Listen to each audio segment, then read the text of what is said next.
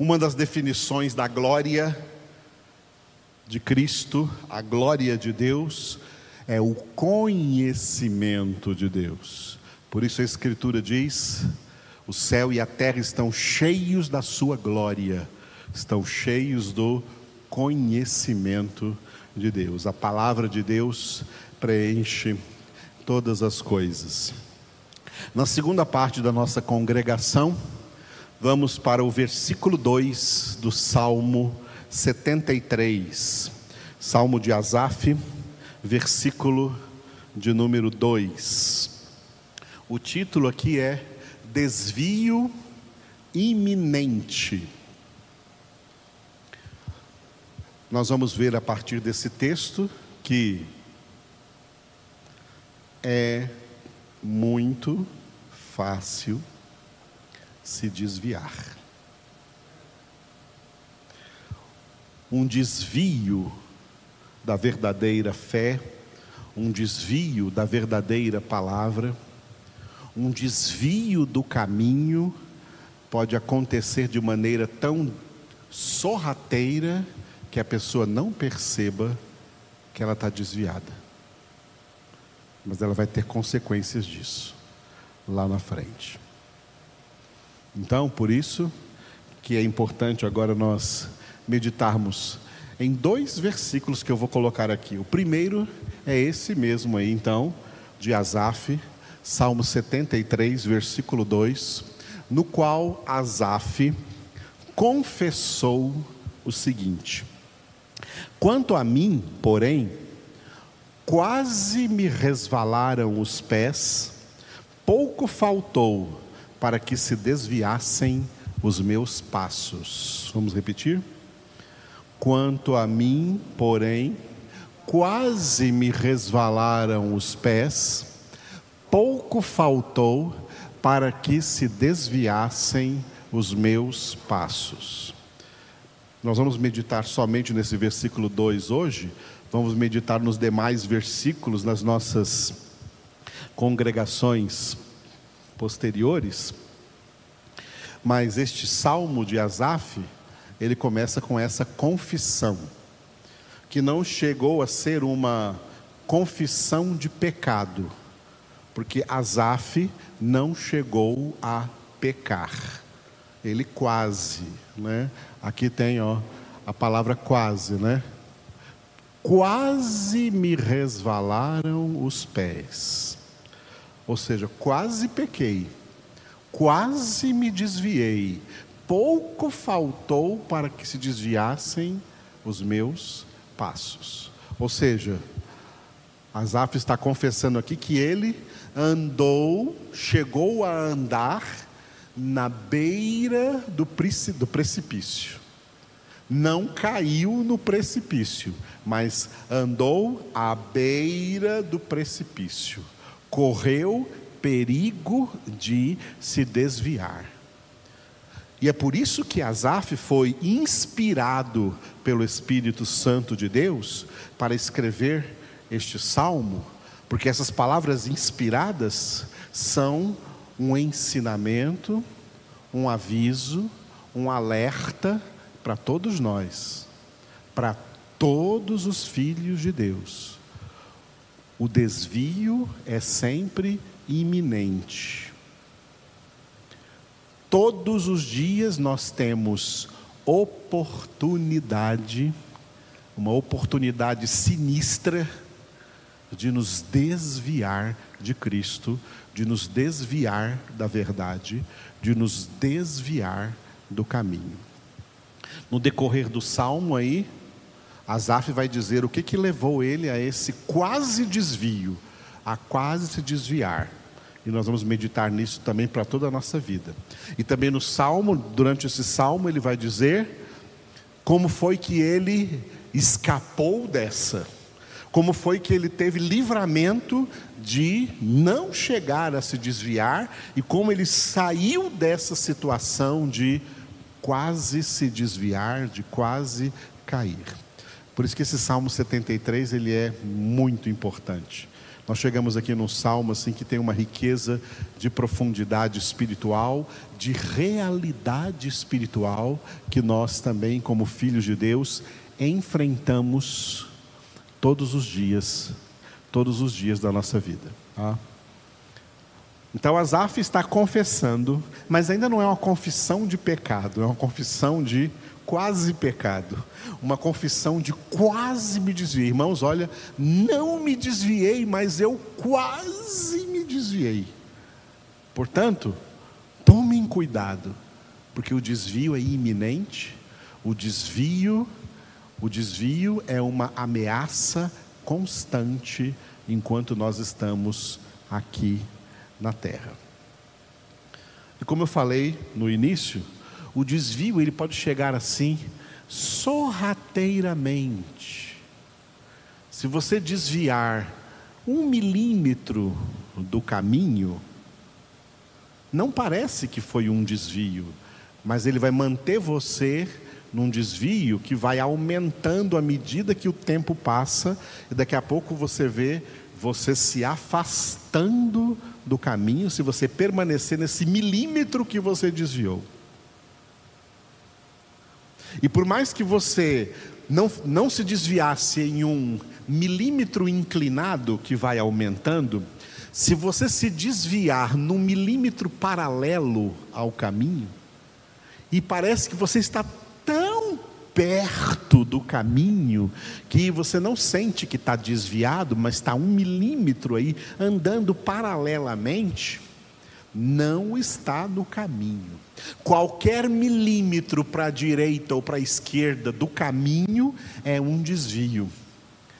E o desvio é tão iminente que Deus, quando é, colocou Josué no lugar de Moisés, uma coisa que ele disse para Josué, que está escrito no primeiro capítulo do livro de Josué, foi: Josué, tão somente seja forte e corajoso para não te desviares, nem para a direita, nem para a esquerda, de todas as palavras deste livro da lei, de toda a palavra de Deus. Não te desvie.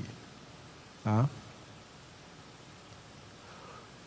O desvio se tornou uma coisa tão comum em nossos dias, em nossos tempos, tão aparentemente normal, que hoje é difícil enxergar entre o que nós poderíamos chamar de povo evangélico, é difícil enxergar um que não esteja desviado.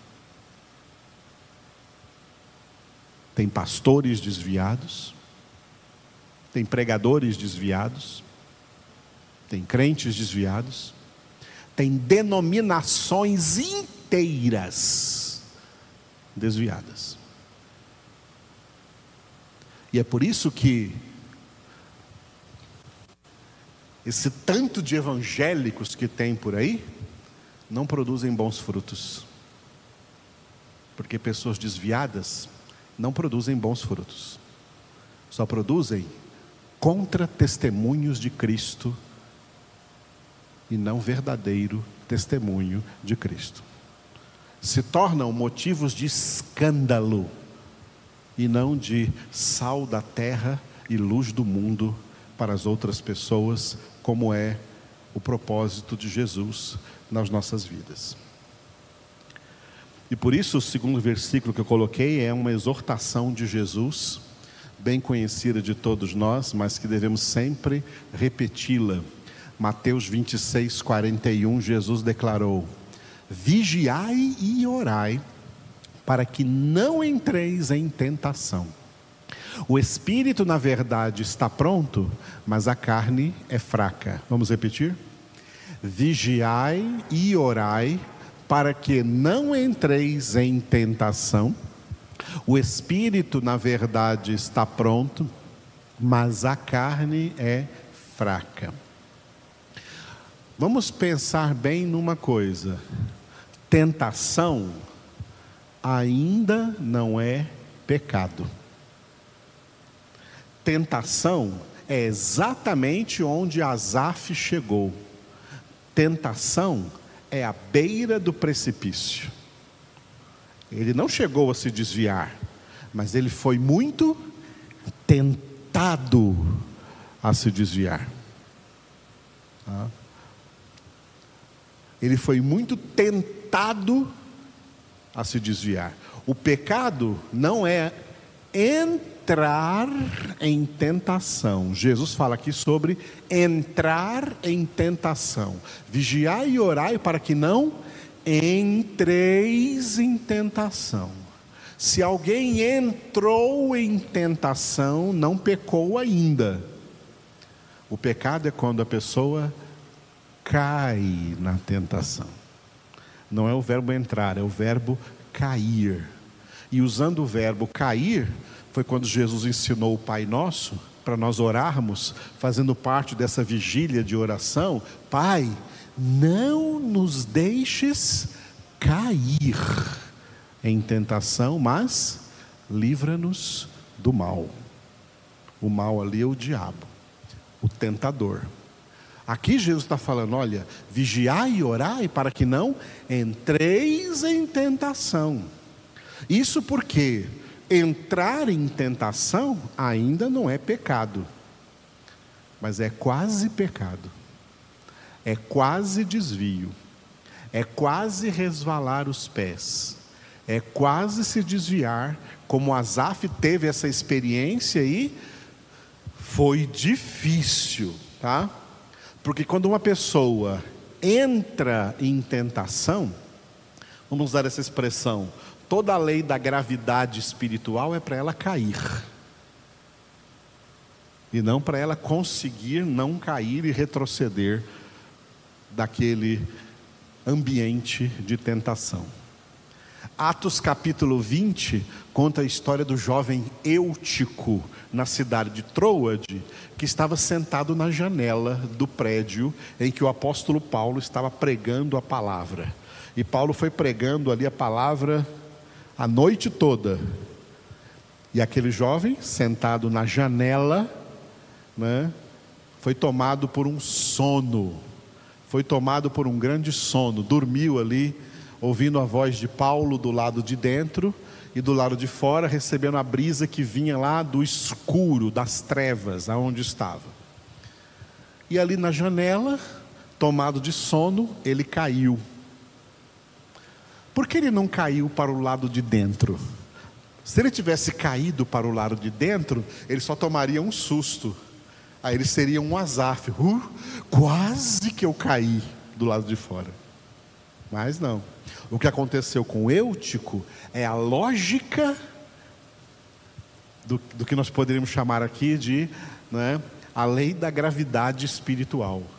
É cair para fora, cair para o lado de fora. Cair, lá o texto de Atos 20 é muito bonito, já fiz muitas pregações por aí nesse Atos 20 do Eutico. Lá onde Paulo estava pregando havia luz, e lá fora havia trevas, era de noite. E foi meia-noite, na hora mais escura, em que aquele jovem, adormecido na janela, caiu para o lado de fora. E foram ver, ele estava morto. Porque esse é o objetivo de Satanás ao tentar nos desviar de Cristo: é nos matar, nos matar espiritualmente. Satanás sabe que nós já estivemos espiritualmente mortos. Como Paulo escreveu em Efésios capítulo 2: Vós estáveis mortos em vossos delitos e pecados, e Deus vos deu vida juntamente com Cristo. Nós já estivemos espiritualmente mortos como todos que estão no mundo estão espiritualmente mortos. Satanás sabe que nós já estivemos desse jeito, mas agora estamos vivos em Cristo. O que o diabo tenta fazer? Nos empurrar de novo em direção ao precipício da morte espiritual. O diabo não pode nos empurrar para o precipício.